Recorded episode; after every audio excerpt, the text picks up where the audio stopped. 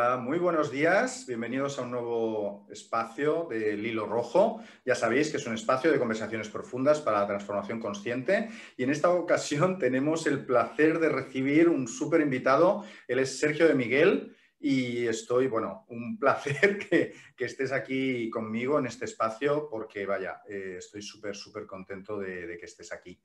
Sergio, yo creo que hoy nos vamos a reír mucho, especialmente contigo. Y, bienvenido. ¿De, dónde, dónde, vives tú? vivo en Bilbao. En Bilbao, ¿verdad? En el, punto, en el punto de la I, en el medio, centro. En el medio, ¿no? Qué bien, Sergio.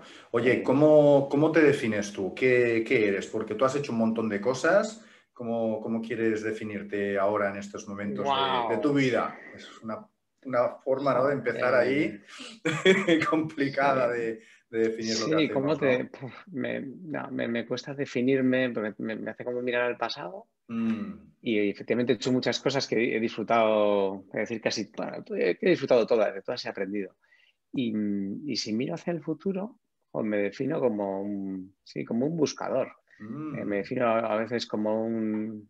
Hay algunas frases que uso, a veces un teleco en un mundo de personas, eh, por, donde vengo. Eh, siempre empiezo mis presentaciones con casado y dos hijos y eso para mí es como es el centro, ¿no? Y a partir de ahí, pues todo el resto se puede recolocar más o menos, ¿no? Pero eso es lo que hace que si, si está bien eso, el resto está bien. Y sí, y, como buscando el equilibrio también, ¿no? En busca, a veces digo, en busca del equilibrio perdido. estoy ahí. Interesante. Estoy ahí, estoy ahí a veces. Sí, sí, sobre todo eso es como un, me defino como curioso. Eh, eso ha sido mi descubrimiento ¿no? a lo largo de la vida, he ido como descubriendo. Entonces he probado muchos deportes, he hecho, pues he participado en un programa de radio, he hecho, he sido de teleco, pero logística y también he acompañado a personas, he hecho un hospital, bueno, he hecho muchas cosas, he escrito un libro, es como, bueno, eh, he tenido un blog mucho tiempo, sí, como, explorar, me, soy muy curioso, soy muy curioso, me gusta ahí aprender un poquito de cada cosa. Qué interesante, ¿no? Y mantener, ¿no? Esa curiosidad, ¿no? Mantener esa curiosidad del niño interior, ¿no? Yo creo que es algo que nos, trae como muchos regalos, ¿no? Al, cabo del año y eh, al cabo de la vida. Y, bueno, tú ya sabes, ¿no? Que de alguna manera pues hay una pasión en, en mi vida, ¿no? Que, eh, que es una herramienta de autoconocimiento que practico desde hace más de ocho años, cada día, y tengo unos resultados espectaculares. tengo unos resultados espectaculares, con lo pues, cual... Pustus, pusticulares. Pusticulares, pusticulares también sirve. Los resultados pusticulares son unos resultados pues, que puestos y también son oculares, ¿no? Con lo cual yo creo que, que también nos sirve, ¿no? Porque es la doble vertiente de que lo puedes con los óculos y, los oculares, ¿no? Con lo cual también tiene sentido, ¿no? Desde ahí. Todo lo que, todo lo que puedas poner está puesto. Está puesto. Y a mí me encanta. Entonces, pues. ¿Y con esos óculos, y con esos óculos que has visto en estos ocho años? Pues mira, yo en estos ocho años he visto muchísimas, muchísimas cartas, muchísimas eh, configuraciones, pero sobre todo lo que he visto es la configuración que tienes tú, ¿no? Y es una configuración, pues bueno, siempre digo, ¿no? Que la, Sergio es Sol en Virgo en casa 8, Luna en Virgo también en casa 6 y el ascendente Capricornio, ¿no? Y de alguna manera lo que se ve en tu configuración es que tienes ¿no? una, una, vertiente, un elemento muy de tierra, pero también mucho de aire, ¿no? Y una síntesis, ¿no? Si tuviéramos que poner una frase sintética, sería como que lo que piensas lo haces, ¿no? Lo materializas. Y, y eso es súper interesante, ¿no? Porque hay muchas personas pues, que tienen el, el, el, elemento de aire solo y, y se quedan pues, en, en el mundo de las ideas, otra gente que tiene mucha tierra y que siempre está trabajando, trabajando, trabajando, pero ¿no? tu, combinación hace ¿no? que puedas conectar pues, el cielo y la tierra, ¿no? No, sé si te sientes identificado. Parecería, parecería pustucular, ¿eh? pero yo le ahora mismo le estoy viendo un, un lado que últimamente, mm. digo, me siento muy identificado con eso, y, claro, todo tiene su parte buena y su parte menos buena, ¿no? Y esto es como, o sea, esto es un infierno, venga a subir y bajar. O sea, yo necesito un ascensor. O sea, yo necesito un ascensor para subir y bajar, porque estoy con un montón de ideas que luego intento aterrizar y hay veces que estoy como soñando que, que me vengo arriba y luego hay veces que me pongo a currar y no me da para todas las ideas. Entonces es un, es un desequilibrio, eso es un desequilibrio. Ah, qué interesante, ¿no? Ese desequilibrio. Pues yo creo que tengo muchas ganas de hacerte una primera pregunta, pero nos mantenemos ahí un momentito expectantes, ¿no? Y, bueno, también comentar, ¿no? Pues que, tu configuración de, la, de, alguna manera, pues teniendo tanta energía de Virgo en casa 8, ¿no? Eh, el hecho de poder desvelar el orden oculto, ¿no? El orden invisible de las cosas es algo, ¿no? Que, que está como, mm, como muy muy determinante ¿no? en, tu carta y eso seguramente pues ayuda ¿no? a, todos esos acompañamientos que haces a nivel de personas, ¿no? a nivel de equipos, a poner orden, ¿no? Creo que es algo súper interesante. Y además no lo haces de una manera como, o sea, hay una parte de orden, ¿no? pero también hay una parte muy bella, ¿no? Armónica, o sea, no es el orden por el orden, lógico, racional y punto, sino hay una combinación desde una parte incluso artística, ¿no? Que hacer, hacer ¿no? Poner en orden los espacios, los equipos de una forma bella y, eso pues me parece una combinación muy bonita, ¿no? La, verdad es que cuando te, escucho me, me enamora, digo, ojo, que cómo me gustaría poder hacerlo. Y luego de forma inconsciente, ¿no? Claro. Eh, suena súper bien, suena súper bien. Y sí, es cierto que el orden para mí tiene mucha, mucha importancia. y estoy también permanentemente con el ascensor, ¿no? entre el desorden y el orden. Creo que tiene mucho que ver también con esa parte más, más aire y que por tanto necesita más desorden para, para crear. Claro. Y luego con, con, esa parte más de aterrizar y que por tanto necesitas un orden para no volverte Totalmente, totalmente. Yo lo identifico mucho como, como esa, el hemisferio izquierdo, ¿no? Del orden, la parte racional, ¿no? Como todo como muy bien ordenadito y que necesita pues sus pautas, sus métodos y, y sus ABCs, ¿no? Y la parte del hemisferio derecho, pues que es más de la creatividad, de lo abstracto, del caos, ¿no? Y que ahí es donde nacen realmente las ideas geniales, ¿no? Y, y claro, encontrar esa, ese, ese, balanceo ¿no? ahí es, es, todo, todo un reto en la vida, ¿no? Sí, sí, sí. Eh, me siento muy identificado con eso, sí. Qué bueno. Qué bueno, Sergio. Bueno, pues te lanzo ya la, la pregunta, ¿no? Y oye, prepárate, prepárate, prepárate. Sergio, ¿qué palabra nos has traído hoy? Ah, que la tenía que traer yo. Ahora me habías dejado la, mía, la, mía, la, mía, tiene que ver. Claro, no, yo no sabía quién, quién, traía la palabra. Realmente es muy buena pregunta, pero yo creo que no la traes tú, no la traigo yo. O sea, creo que las, las palabras nos caen, ¿no? Y a mí lo que me mm. cae del, del cielo es, eh, tiene que ver con esto, ¿no? Con, con el libro que escribí hace un tiempo, mm, mm. que, que, tiene, que mira, lo enlazo con, con eso que has contado, porque yo lo del hemisferio izquierdo y derecho. Eh, me, gusta el equilibrio. La palabra es equilibrio. Vamos a poner un poco de orden. la palabra es equilibrio. Respondiendo, la, palabra equilibrio. Pues muchas gracias por traerla. Y claro, y tiene que ver con, pues, con ese equilibrio ¿no? entre, el, entre el cielo y la tierra, entre el aire y la tierra. Tiene que ver con ese equilibrio entre, entre el caos y el orden, entre la creatividad y, la puesta en marcha. Y también con el, hemisferio izquierdo y el hemisferio derecho. Y, y, en mi caso el equilibrio estoy como en busca de él, porque me he pasado mucho tiempo de mi vida en un hemisferio, en el izquierdo, y luego descubrí que tenía otro, el derecho. Y que además, claro, yo entonces pensé que había que cambiarse. Luego ya he ido descubriendo que no se trata de cambiar, que puedes como bascular. Y estoy ahí como, estoy basculando, ¿no? Eh, manteniendo todo lo que aprendí del hemisferio izquierdo e incorporando desde el hemisferio derecho un montón de cosas. Y, el punto de, para mí el punto de cambio, pues sí, estuvo alrededor de, de esa época, ¿no? Del, del 2011, el 2008, del 2008 y el 2011, diría yo. ¿Y, por qué diría yo esas dos fechas? Porque en el 2008 nació mi primer hijo y en el 2011 nació mi segunda y, además parió también, nació el libro. El libro nació, fue en orden, primero el niño, luego la niña y luego el libro. Muy bien. Y, marcó un punto de, inflexión que me he ido dando cuenta luego con el, con el paso del tiempo. ¿no? Es un, es un libro, yo, yo creo también que los escritores, o por lo menos eh, los de este tipo de historias de autoayuda o, así, que escribimos para nosotros mismos. Yo siempre digo que el libro lo escribí para mí y que me lo tengo que releer. De hecho, mi mujer me lo dice, ayer léete el libro un poco, majo. Oye, el capítulo aquel que me parece se te ha olvidado un poco, ¿no? Sí, exactamente. Es eh, la mejor. Las mejores, los mejores coaches siempre están a, a tu lado, siempre están muy cerquita de ti. Y sí, yo creo que lo escribí para mí y es un, es un cambio que he, ido, que he ido dando, ¿no? que empezó allí y que sigue, que sigue como sigue yendo todavía.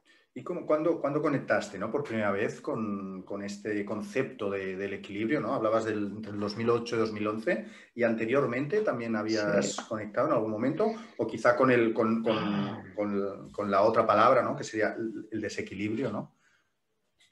Sí, claro, realmente es, muy curioso porque eh, primero el equilibrio está y, esto es lo que, para mí esto es el mensaje, que si tuviera que, que elegir un mensaje de esta conversación es el equilibrio está. O sea, no hace falta que lo busques porque ya está.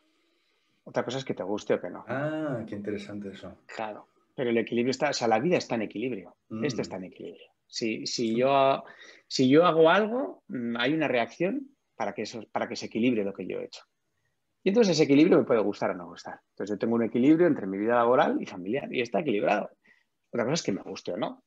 ¿Sí? Porque si yo trabajo mucho, pues alguien tendrá que trabajar en, en casa para equilibrar eso. Entonces, es una situación que nos gustará o nos gustará, pero ya está. Entonces, eh, y a veces es como que tenemos que buscar el equilibrio. El equilibrio está. En, cualquier relación hay un equilibrio. En una organización, la organización está en equilibrio. Y otra cosa es que, claro, para que esté en equilibrio pasan cosas. y esas cosas nos pueden gustar o, pueden no gustarnos. Y entonces hay que buscar un nuevo equilibrio, ¿no? Entonces, para mí es esa permanente búsqueda del, equilibrio y de un equilibrio un poquito mejor. Y respondiendo a tu pregunta, ¿cuándo conecté por primera vez? No tendría demasiado claro. Me cuesta irme más allá, más atrás del nacimiento de mi primer hijo. Eh, para mí, mi, constante ha sido ese equilibrio entre lo personal y lo laboral, que empieza ahí. Porque hasta el 2008, yo te voy a ser muy sincero, yo era un, era un poco gilipollas. Así. Eh, bueno, gilipollas desde mi punto de vista ahora. Entonces era buenísimo. Yo quería ser, pues eso, directivo, eh, tener una empresa, tener mucha gente, ganar mucho dinero. Eso es lo que quería, o sea, es así. Y, si el coche era más grande, mejor, la casa más grande, mejor, y si tenía un cero más en el banco, mejor. Y entonces ahí era como mucho trabajo, mucho esfuerzo, cosas muy claras.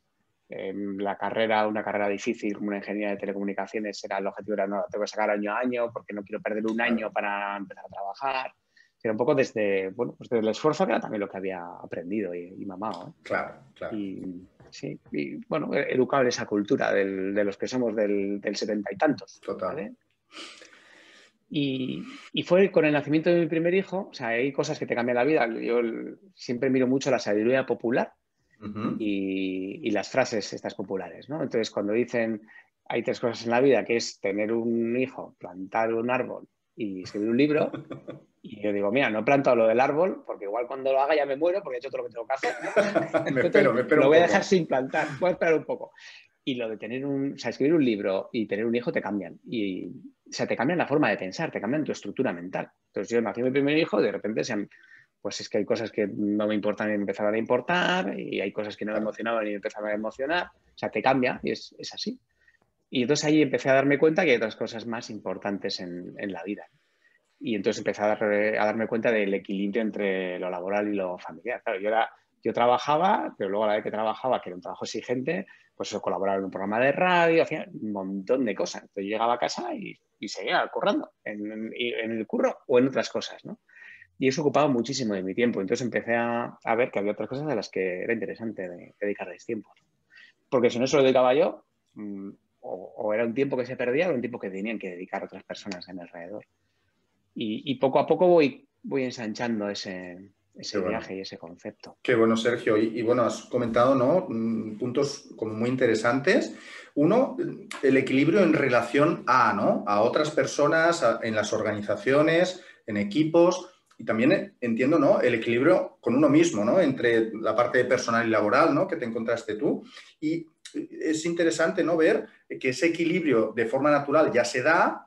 Eh, si ese equilibrio es un, poco equilibrado, digamos, ¿no? Que, se puede mejorar, seguramente aparecen una serie de síntomas. Que te hacen dar cuenta, ¿no? Uy, mm, este equilibrio ahora mm, quizá no es el más adecuado para el momento de la vida en que estoy viviendo, ¿no? Porque igual estábamos en una situación en equilibrio, ocurre un cambio, esta situación se desequilibra, empiezan a aparecer unos síntomas que te anuncian ¿no?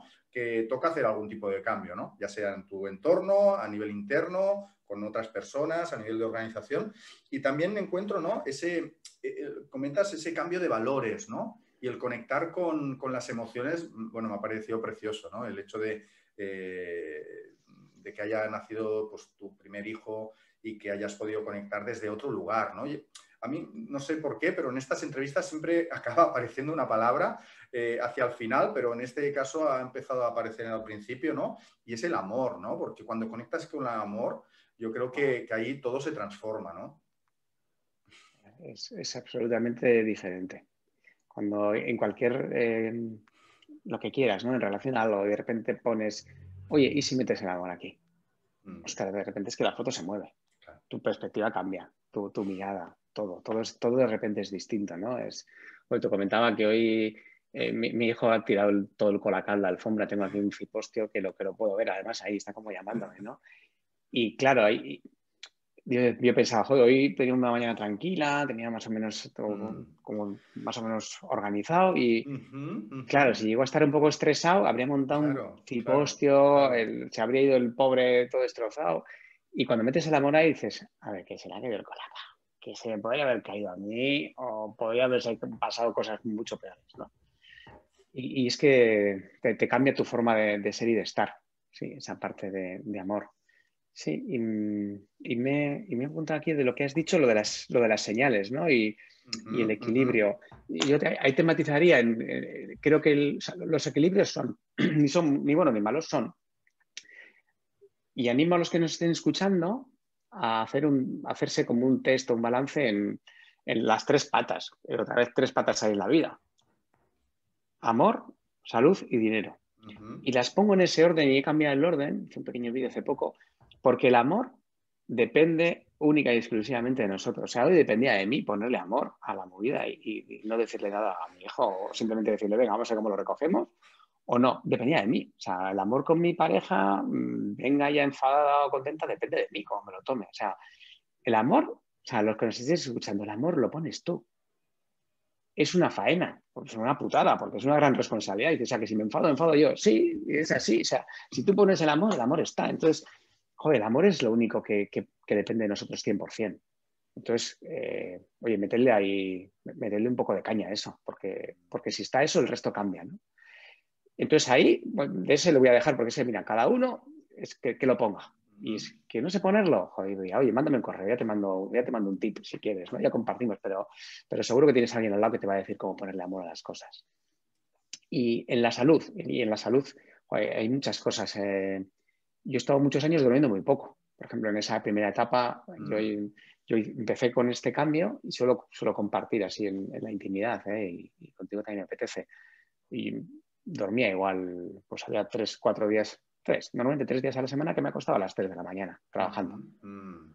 Claro, si te levantas a las siete y media, pues no, no es mucho dormir el tema. Claro, cuando eso es como una semana y otra y otra, pues yo me metía a la ducha ya y decía, tengo 35 tacos. Así no llego a los 70. No llegas. O sea, es que, y si llegas es porque hay un milagro ahí ¿Y por qué forzar? O sea, pero ¿por qué forzar? Por Dios, ¿por qué forzar a la naturaleza? Pongámosle lo fácil, ¿no? Y entonces, claro, el equilibrio estaba. Y claro, yo dormía menos, pero me tenía que meter cafés, me acababa reventado, iba, iba, encima, claro, encima decía, no, voy a ir a correr a la noche para desestresarme. o sea, tu cuerpo está reventado y encima vas y te pones a correr como un animal. Claro. claro, tu cuerpo, ¿qué hace? Pues te da señales. Tu cuerpo te dice, oye, tío, o sea, que, lo que me estás haciendo, pues tengo que tirar recursos de otro sitio, ¿no? Entonces te empiezan a aparecer señales, estás como más cansado, estás más irascible, claro, tú te sientas peor, tienes una, necesidad de velocidad, que cuando viene alguien que necesita, no puedes escuchar, claro, estás todo el día con, eh, metiéndote eso, ¿no? Y eso, pues te lleva a otro estado, que es de equilibrio, porque si no está ese equilibrio, pues tu, tu cuerpo peta. Pero claro, te va llevando a un sitio que dices, ¿es lo que quieres? Pues, pues tú mismo, ¿no? Eh, lo mismo digo con la alimentación, que todavía hoy es poco mi asignatura pendiente. ¿no?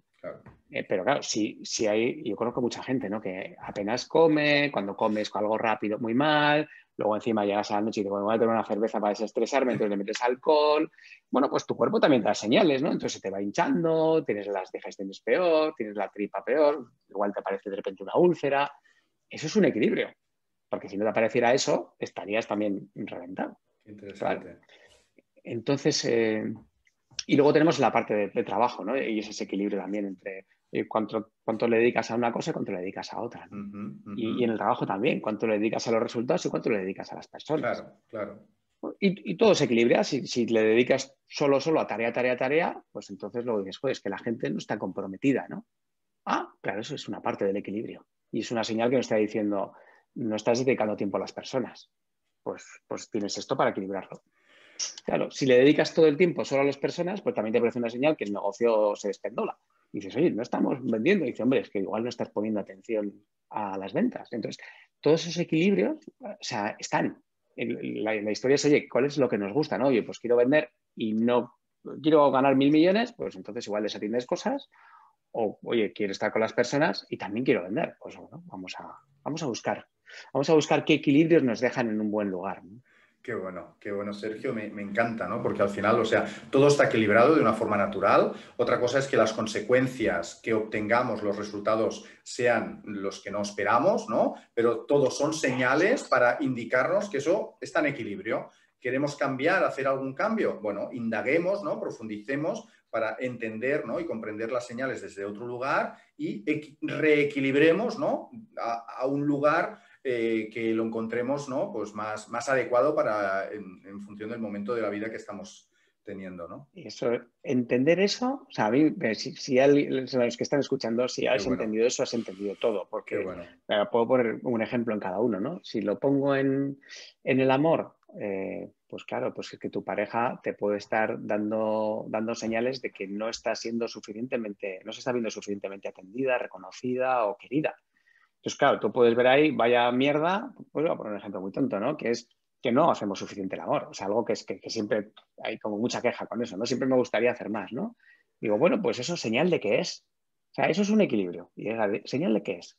Que necesita la otra, si tú quieres más relación o menos, que necesita la otra persona para poder tener más o menos. Y eso es lo que, lo que puede estar por debajo, ¿no? Y además sé que me he metido con un tema difícil, pero creo que la vida vaya de meterse con temas, con temas difíciles. ¿no? Yo cuando hablamos de relaciones es, mira, si no tienes eso con tu pareja, pues entonces tienes una buena amiga o amigo, mm, porque es lo que diferencia una relación. ¿vale? Si me lo llevo, me lo puedo tener con los hijos. ¿eh? Los hijos muchas veces es como, oye, claro, es como, eh, es que es súper travieso. Digo, bueno, eh, es que hay muchísimos casos que están llamando la atención porque a veces la única forma de tener la atención de los padres es liándola. Mm. Es liándola. Y hay muchos casos de esos de, críos que dices, no, pues es que cuando está con no sé quién está súper bien y cuando está conmigo, bueno, pues mira qué está pidiendo. No, no, no, cojamos, digamos, bueno, pues un castigo porque ha hecho esto, ¿no? Es por qué está haciendo eso. Y es súper difícil, que yo no lo hago, ¿eh? que no, que es, no, no soy, sí, y esto es para mí importante, o sea, no me considero ejemplo de nada. Los descubrimientos que hago son otra para mí. Cuando digo esto, el mensaje es para mí el mensaje es para mí, ¿no? Para, poder estar mejor con los hijos. Totalmente. Y en el trabajo que es, y, ya acabo con esto, ¿eh? Y en el trabajo que es donde yo desarrollo mi, mi actividad profesional, hay muchas veces que hablamos de eso, ¿no? Es que, oye, falta compromiso en la empresa, ¿no? Mm, o la mm. gente no se compromete, o la gente no echa horas. Entonces, eh, vamos a poner algo para controlar a los que están tocando las narices. Digo, hombre, eh, ¿cuál es la señal de que la gente se esté tocando las narices, ¿no? Igual es que no se sienten recompensados cuando trabajan, igual es que no se sienten reconocidos muchas cosas que hay por detrás, más que quedarse en la superficie. Y esa es un poco, para mí, la clave, ¿no? de, buscar un poco por detrás. Totalmente, totalmente de acuerdo, Sergio. Súper interesante lo, bueno, los tres tips, ¿no? O sea, que en el amor, ¿no? Observemos pues, con las personas, ¿no? Que, tenemos una relación más personal, más íntima, ¿no? ¿Qué, está ocurriendo ahí? Con los hijos también, ¿no? Que eh, se están llamando la atención o, Claro, con la salud es, eh, tocamos un tema también, ¿no? Porque comentabas, pues bueno, incluso pues que puede salir una úlcera, ¿no? O sea, estoy convencidísimo, ¿no? Y por la experiencia personal que he tenido también con la enfermedad, pues que, si desatiendes una parte de ti, ¿no? O si te enfocas o te equilibras, te enfocas en algo que realmente pues eh, lo estás dando todo ahí, pero desatiendes otros ámbitos de tu vida, pues la, la enfermedad aflora, ¿no? Como un síntoma, como una señal de que estás en, un equilibrio mm, que quizá no es lo más sano para, uno mismo, ¿no? Y mm, sí. Ahí te puedo compartir, porque hay, muchas veces que hablamos de la somatización y la gente dice, bueno, eso. Digo, mira, yo te puedo contar un ejemplo mío personal. Eh, cuando empecé la universidad, como yo tenía esa ansia de, de querer probar todo y yo soy una persona muy nerviosa. ya, se me ve la, la manera de hablar. Y, entonces, claro, yo tenía muchos nervios. Yo iba súper nervioso, comía rápido, comía, era como estudiaba en casa, comía más o menos rápido, luego me iba a la universidad. A los tres meses mm, me salió una gastritis. Y claro, pero la gastritis, ¿por qué te sale? no es que te salga sola. Cuando tú estás nervioso, estás contrayendo todos los nervios del estómago. Entonces, hay una parte ahí que lo que estás generando es ese estrés continuado, pues te genera una gastritis. Entonces, eso es lo que se llama somatizar, ¿no? Como yo me he generado la gastritis y es una forma de equilibrar de, oye, te estás pasando de nervioso, ¿no? Estás metiendo mucha responsabilidad, mucha presión ahí. Si yo no lo veo, pues, pues sigo con eso y entonces la gastritis se convierte en otra cosa.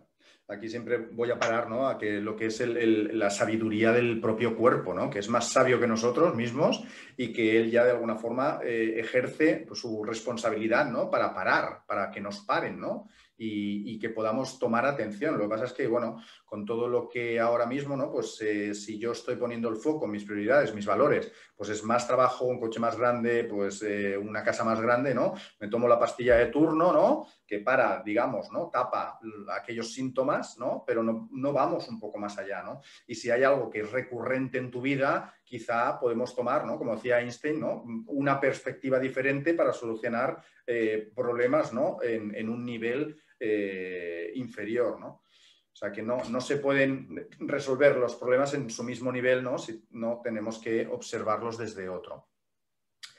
Eh, muy bien, ¿sí? Hasta aquí muy bien, ¿no, Sergio?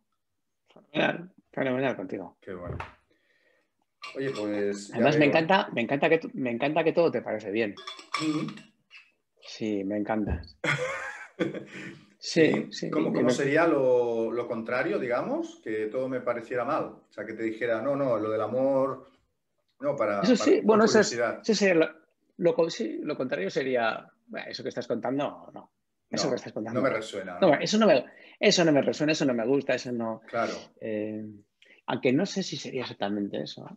Ajá. Como, porque hay una parte ahí en, cómo lo traes que es como oye, acepto que eso, o sea, acepto lo que está en ti, es perfecto lo que está en ti, que no significa que lo acoja, que me parezca bien o no. o para mí, ¿no? Es como, está guay, hay muy, como mucho respeto, como, como, o sea, sí, ahora mismo me siento, eh, sí, me siento válido, ¿no? Lo que dicen las personas, ¿no? Que a veces nos sentimos como no válidas, ¿no? Y es como, me, siento, me siento que estoy bien como soy. Claro, claro, y, tanto. Y eso, es Una propiedad, y eso es una propiedad en ti. Lo que pasa es que hago, yo, yo, hago un poco de trampa, Sergio, yo te lo quiero confesar, hago un poco de trampa porque yo escojo a los invitados que de alguna forma siento, siento, siento que, que, tienen muchísimo que aportar, que tienen un brillo especial, pero sobre todo, sobre todo, que compartimos valores y una visión de, de, cómo nos gustaría el mundo. Cada uno con sus particularidades, ¿no? Por supuesto, porque al final todos somos diferentes, ¿no? Pero hay algo que nos une que yo si pudiera poner una palabra ahí, ¿no? Que, no sé si es esta la correcta, ¿eh? Pero sería humanidad. Sería la humanidad que hay en, ti, mm. Sergio. Y eso lo, comparto, por supuestísimo. Mm. Bueno, pues no sé si sería esa palabra y me, encanta esa palabra y me, sienta muy bien en el cuerpo cuando, cuando mm. llega. Sí, me, ha, cogido todo el, desde, abajo, desde arriba, me ha bajado por los hombros, o sea que ahora mismo me vale mucho esa palabra, sí. Mm. Y, hay una cosa muy importante que has dicho con lo de los valores. Y, no sé si lo habéis hablado en, algún otro capítulo. Creo que, ahora sí me apetece compartir. A mí me preguntan mucho la gente eh, cómo fue ese cambio. claro, yo trabajaba en, trabajaba en el Oski, un gigante de la distribución. Llevaba ahí 14 años, tenía un equipo de, a mi cargo de más de 150 personas cuando digo, a mi, cuando digo a mi cargo es que era así, o sea, porque yo eh, ahí tienes el mando y la gente depende de ti y hay una jerarquía, yo creo cooperativa, pero sigue habiendo una jerarquía. Uh un equipo de unas 140 personas, que lo piensas y dices, madre, la madre del cordero, qué cantidad de gente. Más majos. Había algunos, en, en alguno de los momentos, había gente a la que no había llegado a conocer todavía. Y, teníamos unos proyectos de cambio, habíamos transformado la compañía a través del aprovisionamiento y teníamos proyectos de, cambio importantes, ¿no? O sea, había mucho impacto. Y, dices, y, a ver, ¿y por qué te pidas? ¿No? Es como, o sea, ¿cómo, ¿cómo, se marcha uno de ahí, ¿no? ¿Y por qué? ¿Y cómo da el salto? Y, descubrí, yo no sabía en aquel momento el por qué, y lo descubrí luego. Y ahí era un tema de alineamiento de valores. Entonces, la importancia de los valores, ¿vale? Que, compartimos ahora de, y, por qué tú me traes aquí y por qué yo digo que sí también cuando tú me invitas, ¿no? Y es por eso, porque hay unos valores que estamos compartiendo y por tanto, pues yo siento que me importas y, tú también, que yo que eres importante para mí. Y eso no somos muy conscientes en el día a día de, cómo nos va. Entonces, los que tengáis claro cuáles son vuestros valores, jo, estupendo. podéis empezar a pensar cómo los estáis viviendo en el día a día. Los que no tengáis claros cuáles son vuestros valores y os hacéis la pregunta de cuáles son los valores importantes para vosotros y no sepáis responder, poneros a ello. O sea, dedicaros un tiempo, buscaros a alguien que os acompañe, preguntadle a la gente, buscad en internet, hay cursos, hay cursos online también que, os ayudan con eso, porque es muy importante, porque cuando estamos desalineados con nuestros valores, entonces nos sentimos mal físicamente. Y, y yo digo, cuando, cuando yo me senté con mi jefe para decirle que me marchaba, yo sentía que, había sido, lo sentía en ese momento, ¿eh? no, lo sentía antes, hasta yo estaba, yo digo, Joder, estoy bien, ¿no? Yo estoy muy bien, muy contento. Me preguntan, ¿cómo estás? Y decía, súper bien, tengo un buen trabajo, tengo pareja, todo, me va bien, ¿no? Y en aquel momento, cuando le dije que me marchaba, sentía que era un rompecabezas de estos de los, de los niños, de tres piezas, así bloques muy gordos, donde la pieza del medio estaba desalineada. Y que cuando le dije, oye, me marcho, como si alguien mágicamente me hiciera así, y sentí un alineamiento en mi cuerpo que ahora siento un poquito en este momento y que he sentido muy pocas veces tan fuerte. Porque aquello fue como, como si me clavaran una estaca, pero en el buen sentido, porque no dolía. Era ¡fum! Y, te, y supieras que esta es la decisión correcta. Y fue mágico, porque yo dije, ¿esto? O sea, es la primera vez que, había empezado a conectar con el cuerpo, pero sin, sin, buscarlo, porque claro, era tan fuerte que no escuchar eso tenías que ser sordo. Y, y eso me di cuenta después que era, que era por un tema de valores, era por un tema de valores. Y porque los valores que estaba viviendo allí en mi día a día no se correspondían con los que yo estaba buscando para mi vida. Entonces eh, es algo que, que, recomiendo. Recomiendo mucho tener mucha claridad en cuáles son los valores importantes para mí ahora, para después decir, bien, ¿y cómo los estoy viviendo? Con, con mi vida, ¿no? Con, con, mi pareja, con mis hijos, con mi trabajo, si me lo estoy permitiendo, ¿no? Me encuentro mucha gente que eso, que tiene un valor pues, muy importante quizás en la libertad y, tiene trabajos que les esclavizan. Y digo, bueno, pues así estás de, amargados. Y, y, también conozco gente, oye, para no desmoralizar, ¿eh? ojo, que, que, en el trabajo los pueden vivir y dicen, pero mira, tengo un trabajo de 9 a 3. Entonces entro a las 9, acabo a las 3 y a partir de las 3 soy otra persona. Pues, pues es que es difícil también encontrar un trabajo que sea como muy ideal, ¿no? Entonces, bueno, pues han encontrado su equilibrio, que dice, mira, de 9 a 3 sé que hay un montón de cosas que no me gustan. También hay algunas que me gustan. y entonces pongo el foco en eso que me gusta, lo que no me gusta lo intento dejar ahí y sé que cuando salga voy a poder dedicarme, gracias a esas horas que me genera un ingreso, voy a poder dedicarme a todo eso que me gusta, que quizás es cocinar, estar con mis hijos o dedicarme a una ONG, yo qué sé. Entonces es, buscar, o sea, no hay que hacer un gran cambio. ¿eh? Para mí la clave es que no hay que hacer un gran cambio, ¿no? No os asustéis. Esto no va de tengo que dejar mi trabajo, tengo que dejar mi pareja, me voy al, Himalaya, al Tíbet. No, que no va de esto. Que se puede hacer, que también está bien. Y no va de esto. Es, oye, ¿cómo puedo vivir más los valores en mi día a día? De la forma que sea. Bueno, pues muchísimas gracias por traer esto, ¿no? Que, que, al final, cuando preguntas a una persona que, pues bueno, que quizá no ha hecho algo a nivel de crecimiento personal, oye, ¿qué es lo que valoras más en la vida? Igual te echa un poco para atrás, ¿no? Eso que es, lo de los valores, que, bueno, realmente es a qué le das importancia tú a tu vida, ¿no? Pues si le das importancia a la seguridad, a la libertad, a la familia, al trabajo, ¿no? Que, mm, al dinero, que, oye, todo es bienvenido, ¿no? Eh, y, luego, una vez identificados, darte cuenta de cómo eso está en tu vida, ¿no? En qué, en qué nivel lo estás viviendo y a partir de ahí escoger ¿no? cada uno de esos valores para poder hacer un pequeño plan de acción, ¿no? ¿Qué pequeño paso puedo dar en esa dirección que yo quiero, ¿no? Para honrar más, ¿no? Y mejor pues, a, los valores que cada uno priorice, ¿no? Y todos están bien. Y al, respecto de esto, también tenía otra pregunta que, que, me ha venido y ahora se me ha ido, y es como el equilibrio, ¿no? El, el, observar cómo ese encaje ¿no? que hiciste con ¿no? esa pieza del puzzle que encajó perfectamente y tú lo sentiste, como cuando encuentras ese equilibrio interno, curiosamente y de forma mágica, se empieza a equilibrar todo el entorno también. ¿Cómo lo has vivido de alguna manera? Esto, joder, que sí lo he vivido. es que esto lo cuentas y la gente no se lo cree, pero bueno, como ya hemos empezado hablando de la astrología, yo creo que la gente que, esté, que siga oyendo más tarde para esto, ¿no? Em, para mí esto, y conecta con otra cosa, ¿no? Para los que ya habéis, gracias por explicar también lo de los valores. Y ahora, y para los que tengan los valores claros, para mí el siguiente paso es el propósito. Mm. ¿Vale? Oye, ¿para qué estamos en, este, en este mundo? A nivel individual, y si lo llevamos a organizaciones, ¿para qué una organización se ha creado? Llevo tiempo hablando de esto y trabajando con empresas en el propósito y es lo que me estoy dedicando ahora en, estos momentos también mucho, en llevar a las empresas a conectar con ese propósito. ¿no? Es, el propósito es el para qué y los valores es el cómo. Los valores es, oye, ¿cómo voy a hacer eso que, he venido a hacer? Y el propósito es para qué hago toda esta historia, ¿no? ¿Para, para qué he venido yo a este mundo? Todos tenemos algo muy, muy bonito que aportar. Y, es un trabajo muy, bueno, pues, pues de poquitos, de poquitos a poquitos, ¿no? mi propósito tiene que ver mucho con, conectar y por eso también estoy aquí. O sea, a mí cuando dijiste el hilo rojo, digo, es que esto, esto lo he hecho para mí, ¿no? Va a invitar a más gente, pero realmente es una excusa para invitarme a mí. Y, es conectar con, gente, generar conexiones, el decir, oye, Joan, mira, tendrías que conocer a fulanito. Ah, fulanito, no sé qué, ah, pues mira, ponte en contacto con Joan que os vais a ayudar, tal. Y luego inspirar, inspirar para que la gente pueda, pues pueda ser eso, pues más feliz, pueda, vivir mejor ¿no? en, lo que vive. Y claro, llegar a eso, pues tiene su, pues ha tenido su proceso y a lo mejor luego lo cambia.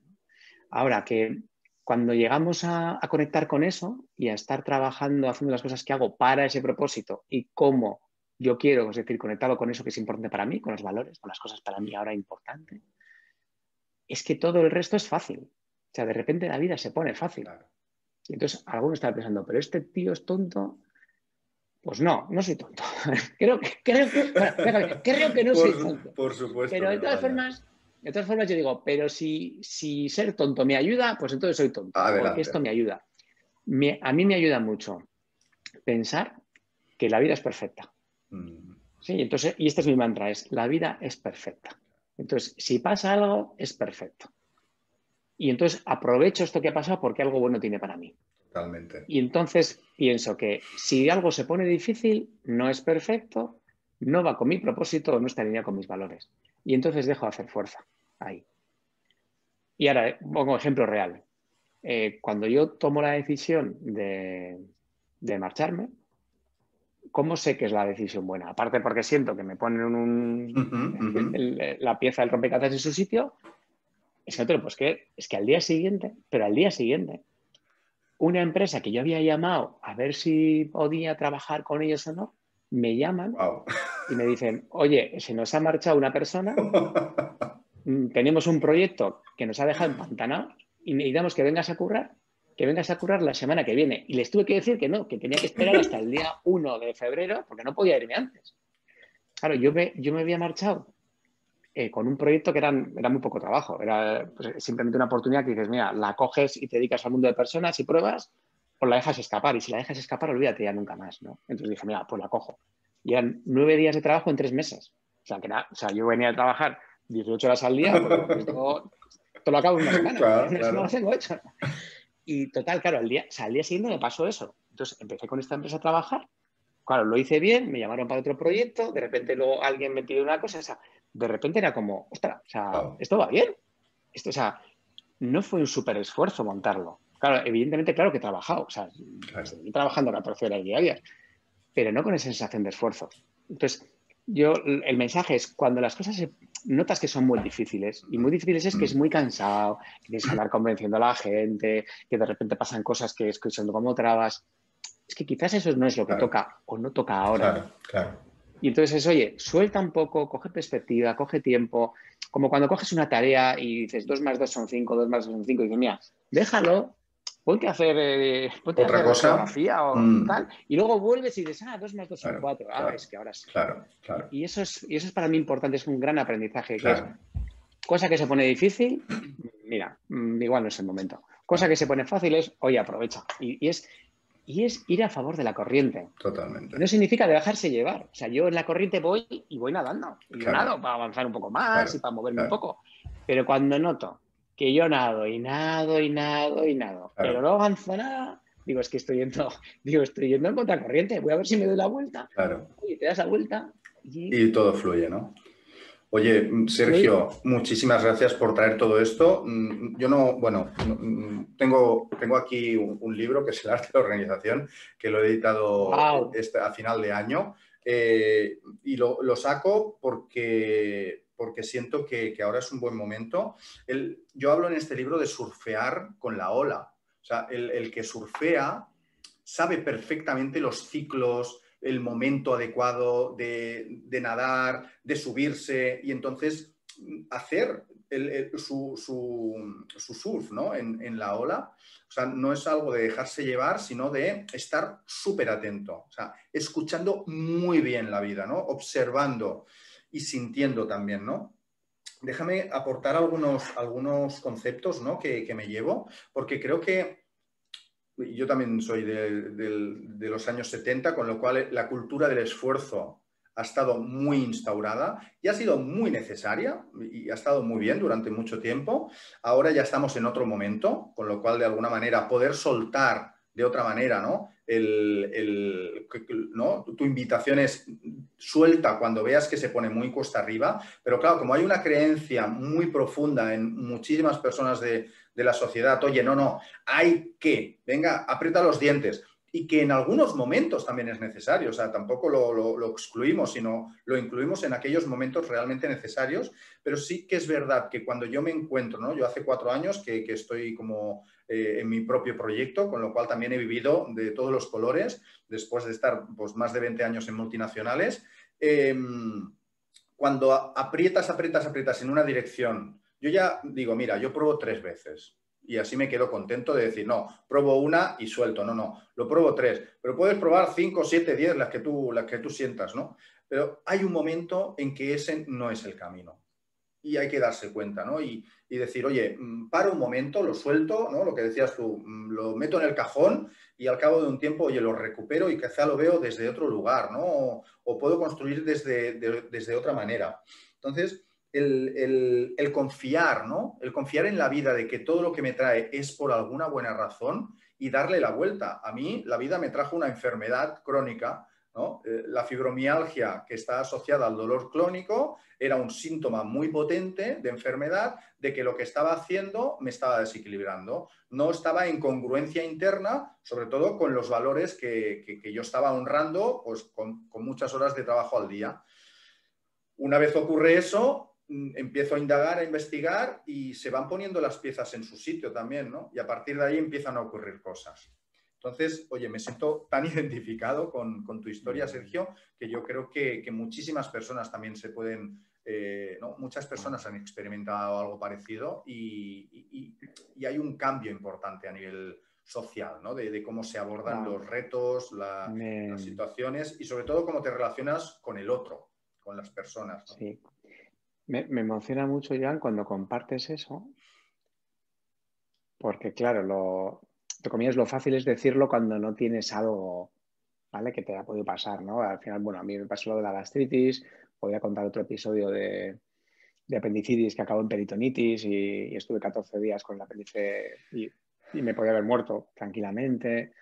Pero claro, cuando te cuentas un tema como una fibromialgia que has compartido tú y desde ahí dices, o sea, hay una parte de eso que, que yo he, yo he ayudado a que eso esté, hostia, es un mensaje muy potente, ¿no? Y, cuando partes desde ahí, joder, es que de repente nos vemos con el poder, otra vez recuperamos el poder que tenemos como, como seres grandiosos que somos.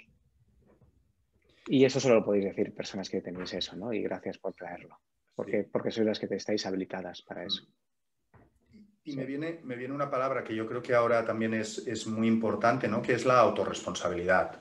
O sea, de alguna forma, todos los organismos, los estamentos, el Estado, nos ha traído un mensaje de mm, yo sé, yo sé hacer, eh, confía y haz, eh, pero creo que esto mm, ya, no, ya, no, ya no es así ya, ya no es así. O sea, la persona, el poder que tenemos interno cada una de las personas para crear nuestra propia realidad, ahora es más que nunca un imperativo para poder empezar a andar. O sea, ahora no lo veamos como una super mega responsabilidad, una mochila a cargar mm. con, esfuerzo, sino un decir, un soltar, ¿no? O sea, eh, ahora, mm, hasta ahora, pues eh, papá estado, ¿no? mamá corporación, me cuidaba. Ahora es un buen momento para escucharme a mí mismo, conectar con las personas que yo sienta para poder dar un cambio y un giro hacia los valores que realmente tú valoras, ¿no? Y que todos valoramos, ¿no? Individualmente. Y, la cooperación, ¿no? Y cada uno desde ese lugar que podamos cooperar para crear cosas mm, mm, con mayor impacto, eh, sobre todo enfocado, y esa es mi ilusión, ¿no? Eh, a, una, a, una, mejora de la calidad de vida de las personas, ¿no? Y que no hayan esos desequilibrios que existen, ¿no? Si hablamos a nivel global, ahora podemos indagar ¿no? en esos síntomas a nivel global que, existen, eh, ¿qué podemos hacer para aportar mm, mm. la energía en, un equilibrio más sostenible, ¿no? Para el planeta Tierra incluso. Sí.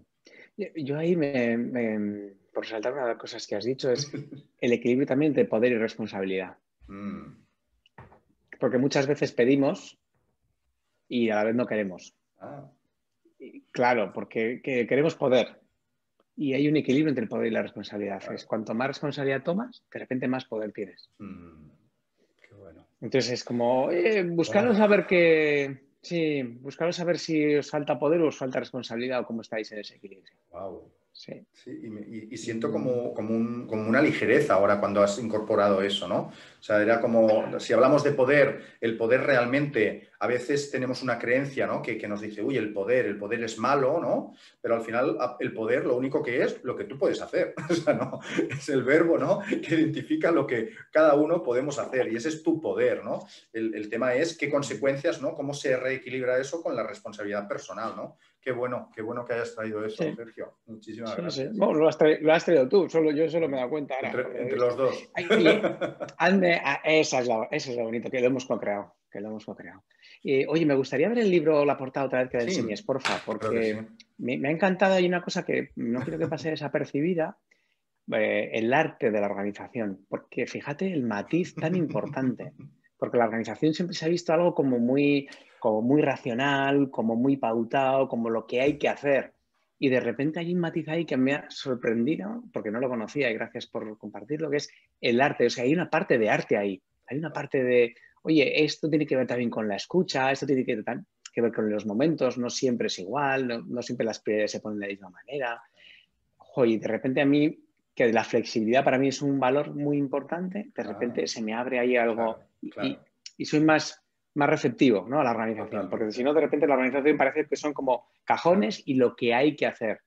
Y, tiene que ver más con otras cosas también. Pues, pues muchas gracias por incorporar este matiz y precisamente estoy, sigo trabajando en ello. ¿eh? Yo, desde el año 2004, eh, pues por, temas profesionales, ¿no? ya me metí en cómo me puedo organizar mejor, estudiando un montón de metodologías, métodos y demás, y no había ninguno que me acabara de encajar. ¿no?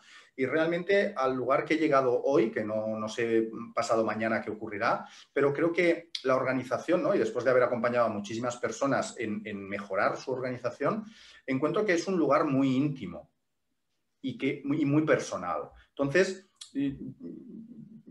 yo agradezco muchísimo a cada una de las personas ¿no? que, que, se brinden y que abran esa oportunidad de poder mejorar y entrar en ese espacio, ¿no? porque cada uno tiene su propia organización ya está en, un equilibrio natural. Mm. Pues vamos a enfocar un poco la, recta final después de haber compartido todo, todo lo que hemos compartido ya, ¿no? Y, me gusta lanzar, ¿no? Una, como un reto, ¿no? Un challenge o de irnos al futuro por un momento, ¿no? Imagínate que ahora tenemos una, máquina del tiempo, ¿no? Y podemos poner cualquier, cualquier fecha, ¿no? Y, y, nos podemos ir como muy hacia adelante, ¿no? No sé, 5, 10, 15, o, 100 años, da igual, ¿no? Pero de alguna manera podemos imaginar por un momento cómo sería un, mundo, una organización, una familia, donde de alguna manera el equilibrio ya esté de alguna manera, mm, ¿cómo, sería? Instaurado, democratizado, porque el equilibrio natural ya existe, ¿no? Pero como que ya estuviera un, buen, un buen equilibrio. Un buen equilibrio. Un equilibrio que, un buen equilibrio, sí. ¿Cómo sería eso? Podemos imaginar, ¿no? Y soñar por un momento, pues cómo sería la sociedad. Yo sueño. ¿Ah?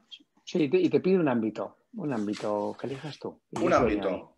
Bueno, mm, yo creo que mi interés personal por el impacto que, que, puede llegar a tener ¿no? son, las organizaciones, ¿no? porque pueden llegar a, muchas personas. ¿no? Mm, pues mira, en las organizaciones yo te diría un buen equilibrio. Para mí el equilibrio sería, primero, las personas entraríamos sin máscaras. Entraríamos sin máscaras y podríamos estar plenamente presentes. Y plenamente presentes es estoy yo. Y yo y aquí estoy en camiseta. Y normalmente cuando trabajo voy con camisa. Muy bien. Y, me puedo querer engañar. Y hay una pequeña máscara ahí. Hay una pequeña máscara. En, la imagen ¿no? que uno proyecta y tal. Claro. Entonces, eh, sí, y, yo soy, proveedor. Y lo mismo pasa a las personas de dentro. ¿no? Total. Entonces, creo, lo primero es que no habría máscaras. Eh, y lo segundo es que tendríamos más conversaciones de personas. Mm. Habría más conversaciones de personas, ¿no? Donde las necesidades personales, por lo menos, estuvieran compartidas. Y yo no digo solventadas, ¿eh? porque eso es demasiado, pero sí compartidas. De todos sabríamos cuáles son las necesidades personales de cada uno. Y por lo menos sabríamos lo que estamos cubriendo y lo que no. Y, mm. Sí, y donde fuera más fácil el decir, Mm, oye, mira, es que tengo que ir a cuidar a mi madre y me voy. habría, más equilibrio entre el poder y la responsabilidad. Es decir, habría menos poder arriba y también menos responsabilidad arriba. y cuando digo arriba me refiero en lo que hoy, en lo que hoy conocemos como jefes, ¿no? O directivos y tal. Y habría más responsabilidad de las personas y también más poder. ¿Eh? Y entonces es como, yo, podría irme, tengo, mira, hoy tengo al crío y entonces me quedo en casa y también sería mi responsabilidad de sacar el trabajo ese adelante, ¿no? Y, y entonces cuando hubiera los casos de los que están aprovechándose del sistema, porque siempre, eso siempre va a estar, entonces siempre va a haber alguien que, esté, pues eso, que, esté como trabajando, trabajando de más, alguien le diría, oye, esto no es un buen equilibrio para ti. Alguien le, le, diría ayudar, ¿no? Y, eso ya ocurre en Alemania. O sea, en Alemania te dicen, he tenido varios casos ¿eh? que me han contado de, gente que está en Alemania y dice, es que, mm, claro, yo iba ahí con mentalidad de España y, y queriendo progresar y me dijeron, eh, eh, a las seis a casa, o a las cuatro, la hora que tocaba, ¿vale? Entonces pasaría eso entre las personas y también pasaría que cuando te escaqueas cinco veces que mi niño, que mi niño tiene mocos, dicen, hombre, mira, los niños de todos tienen mocos, los nuestros también. Es demasiado que te vayas todos los días. Habría esas, esas, conversaciones incómodas, eh, serían más frecuentes y menos incómodas porque normalmente son muy incómodas porque las vamos dejando. Entonces no decimos nada, no decimos nada, no decimos nada y ya a la enésima decimos algo de una mala manera. Claro, claro. Y qué, interesante, ¿no? A mí me viene esto de, bueno, pon, pon, un equilibrista en tu organización, ¿no? Que esté ahí pendiente, ¿no? De que hayan esos equilibrios, ¿no? Y de desvelar aquello que no se ve o que no nos atrevemos a, explicar, yo veo que habría como mucha más transparencia ¿no? y, mucho menos ego, ¿no? con lo cual de alguna manera podemos estar hablando de una forma más humana y vienen como sistemas ¿no? de gobernanza de las organizaciones pues más modernos, ¿no? como puede ser la holacracia o la sociocracia, donde sé que, pues bueno, que también eh, tú eres un gran experto en ello y, que espero, ¿no? En esta nueva sociedad, ¿no? En estas nuevas organizaciones donde el equilibrio, pues ya tienen un buen equilibrio, eh, ¿están más instauradas estos tipos de, gobernanza? ¿Cómo, ¿Cómo, lo visualizas? Es que no de otra manera. O sea, realmente el tipo de gobernanza da solución a, a esta necesidad. Es, oye, cuando hacemos esto, nos estamos gobernando de otra manera. Cuando yo hago esto, cuando yo me puedo tomar esa libertad, ya es que ahí no estamos gobernando de otra manera. Y las decisiones las tomamos de otra manera. ¿no? Y yo me siento partícipe de, las decisiones de, la empresa ¿no? y tengo como, como mi espacio. Y también mi responsabilidad de decidir. Y puedo participar y tengo la responsabilidad de participar, aunque sea diciendo no voy. Eh, entonces, eso es, yo soy un apasionado, ¿no? Más que experto, diría apasionado, ¿no? De los modelos TIL, de los modelos de organización. A mí, el descubrimiento de los modelos TIL y el libro de, la luz, Reinventar las organizaciones, me, cambió, me generó muy buenas conversaciones y llevo trabajando en ello varios, varios años, ¿no? Y, experimentándolo también en, las organizaciones que, yo monto, ¿vale? De las que soy parte, de las que soy socio y con las que acompaño. Y, y, creo que ese es el, bueno, es que creo que no hay otro futuro. O sea, creo que para que las personas puedan estar, las formas de gobernar donde hay alguien que tiene el poder y tiene que decidir, eh, no son buenas, no son buenas para la persona, porque entonces es como yo no tomo el poder porque no tengo la responsabilidad, ni tampoco para alguien que concentra tanto poder que al final es una losa. podemos pensar en la gente que, que, lo pasa mal, entre comillas, en el trabajo porque no tiene capacidad de decisión, de autonomía, de, ni ninguna responsabilidad, y hay gente que estaría dispuesta a cogerla. Y también podemos ver la parte más humana de, de los directivos, que, que muchos sufren un montón. Porque claro, al final parece que tienen que tener cualquier respuesta a todo y eso es, eso es imposible. Cuando, te cuando, metes ahí, te, te estás pidiendo un imposible. Entonces es como, es demasiado, me sobrepasa. Y hay mucha gente que está sobrepasada. O sea que de esta forma, de no se ve, el, el, cambio más radical sería que las jerarquías ¿no? piramidales mm, desaparecerían, ¿no? Y hay otro tipo de estructura donde de alguna manera está todo pues, que se equilibra, ¿no? Tanto el poder como, como, la responsabilidad. Y esto te permite tener un mejor equilibrio del que tenías anteriormente. ¿Y, qué más, no? Pues hablamos de la transparencia, de la humanidad. Es que, fíjate, o sea, fíjate, para mí un cambio súper importante, y, ahora lo estamos viendo con el talento, lo que llaman el talento senior, ¿no? Que me, me, me parto un poco con la palabra, el talento senior. O sea, realmente lo que estamos diciendo es que hoy yo conozco gente, ¿no? Con personas de, de 50 tacos que dicen, es que estoy fatal porque no me van a contratar. O sea, yo pienso que no me van a contratar, ¿no? Y yo digo, pero vamos a ver, es que estamos, o sea, el talento senior, o sea, los de la gente de más de 50 años ahora, ahora mismo. O sea, por Dios, si yo tuviera la, empresa, yo intento contratarles, porque tienen toda la sabiduría que no tienen los demás. Y además tienen tiempo y tienen un estado de salud que es muy razonable. Entonces, eso, o sea, imagínate una organización en la que pudieras acompasar tu dedicación, tu esfuerzo y por tanto también quizás tu retribución y tu responsabilidad a tus momentos de la vida. O sea, tenemos una etapa en la que somos muy jóvenes y podemos entregarnos a tope. muy bien, oye, perfecto. Luego de repente nos aparecen los niños y necesitamos crear la familia y eso requiere un, cuidado y un tiempo y qué bonito sería el poder retraernos un poco ¿no? y, mm, echar un poquito mm. un paso atrás y poder luego volver a echar otro paso adelante cuando los niños ya tienen un poco más mayor y volver a echar otro paso atrás cuando tengo que cuidar de mis, de mis padres y volver a echar otro paso. donde hubiera esa flexibilidad de, de ahora puedo estar más, ahora puedo estar menos. Y eso también lleva una responsabilidad, es que, claro, no puedo, no puedo cobrar lo mismo cuando estoy más que cuando estoy menos. No, no puedo cobrar lo mismo si estoy tomando decisiones, yéndome a Estados Unidos, abriendo filiales, que cuando de repente estoy cuidando un poco lo básico. Entonces, claro, tiene, tiene que haber esa, esa flexibilidad por, por, las dos partes. ¿no? Entonces, hoy no hay modelos, ¿vale? los modelos son muy difíciles de aplicar y tampoco la gente estamos muy preparadas para eso, porque es como cuando conseguimos algo, es como yo, yo no quiero renunciar a lo que ya tengo. Claro, pero pues lo que ya tienes tiene una contrapartidas. Entonces, de repente, no quiero las contrapartidas, pero tiene lo que haya conseguido. Claro, eso tiene que ir acompasado, ¿no? Entonces, lo que nos pasa es que mantengo lo conseguido, mantengo las contrapartidas y todo lo que me está pidiendo por el traspaso no le doy paso. Bueno, es un equilibrio. si te gusta, lo cambias y si, o sea, si te gusta, lo mantienes y si no te gusta, pues haz algo para cambiar. Qué bueno, qué bueno. Oye, Sergio, me encanta ¿no? que de alguna manera pues ya existen esos modelos, ¿no? quizás teóricos, pero que ya se están experimentando y practicando y en, organizaciones hoy día, ¿no? en el 2021. Eh, y ojalá ¿no? pues esto sea una semilla para que muchas más organizaciones puedan seguir pues, e, ese, modelo y, tener una, organización con un mejor equilibrio.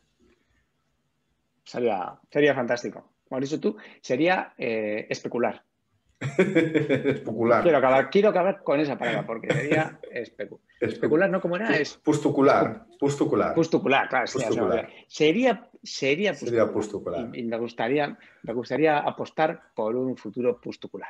Oye, pues a ver si algún invitado tan, tan animado como tú, ¿no? Y ha habido un punto que no hemos sacado, ahora lo sacaré y luego si no, pues lo, lo quitamos pero mm, a ver si algún invitado nos trae esa palabra pustucular para, para profundizar en el hilo rojo. O sea que... yo creo que tendrías que traerla tú. Eh, tendrías que hacerte una, una autoentrevista en plan Jekyll y Mr. Hyde con el pustucular. a mí me ha encantado verte. Me las gafas, ¿no? Me pongo en el otro lado. Ahí está. Ahí Oye, que no hemos, dicho nada del, no hemos dicho nada del clown que hay en ti. Bueno, el, clan que en mí ha salido cuando te, he visto a ti, que estabas ahí, lo, pústulo, lo pústulo puesto con los óculos y es que me estaba muriendo de la risa. Me han, dado ganas, digo, mira, vamos a, vamos a cortar y vamos a darle un poco de, vida a esto. Porque, claro, claro.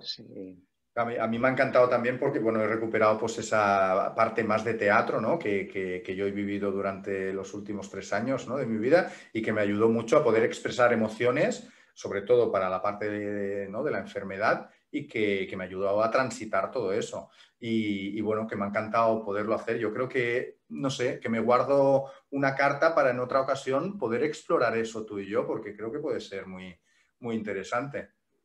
Pues yo sé que a lo largo del tiempo saldrá algo. Yo cuando, cuando me empecé por mi cuenta, mm, dije, ¿qué vas a hacer? Y entonces dije yo, bueno, pues con, esta metodología ¿no? de, buscar nicho, digo, hombre, coaches en España, mogollón. Bueno, en el País Vasco, venga, algunos menos. Que hayan sido directivos, algunos menos. Que hayan sido además clown, ah, yo creo que no. no Digo, entonces tengo algo con esto, ¿no? Y entonces eh, puse lo que es el clownching, que el clownching es eh, utilizar mm, técnicas de clown para acelerar procesos de coaching.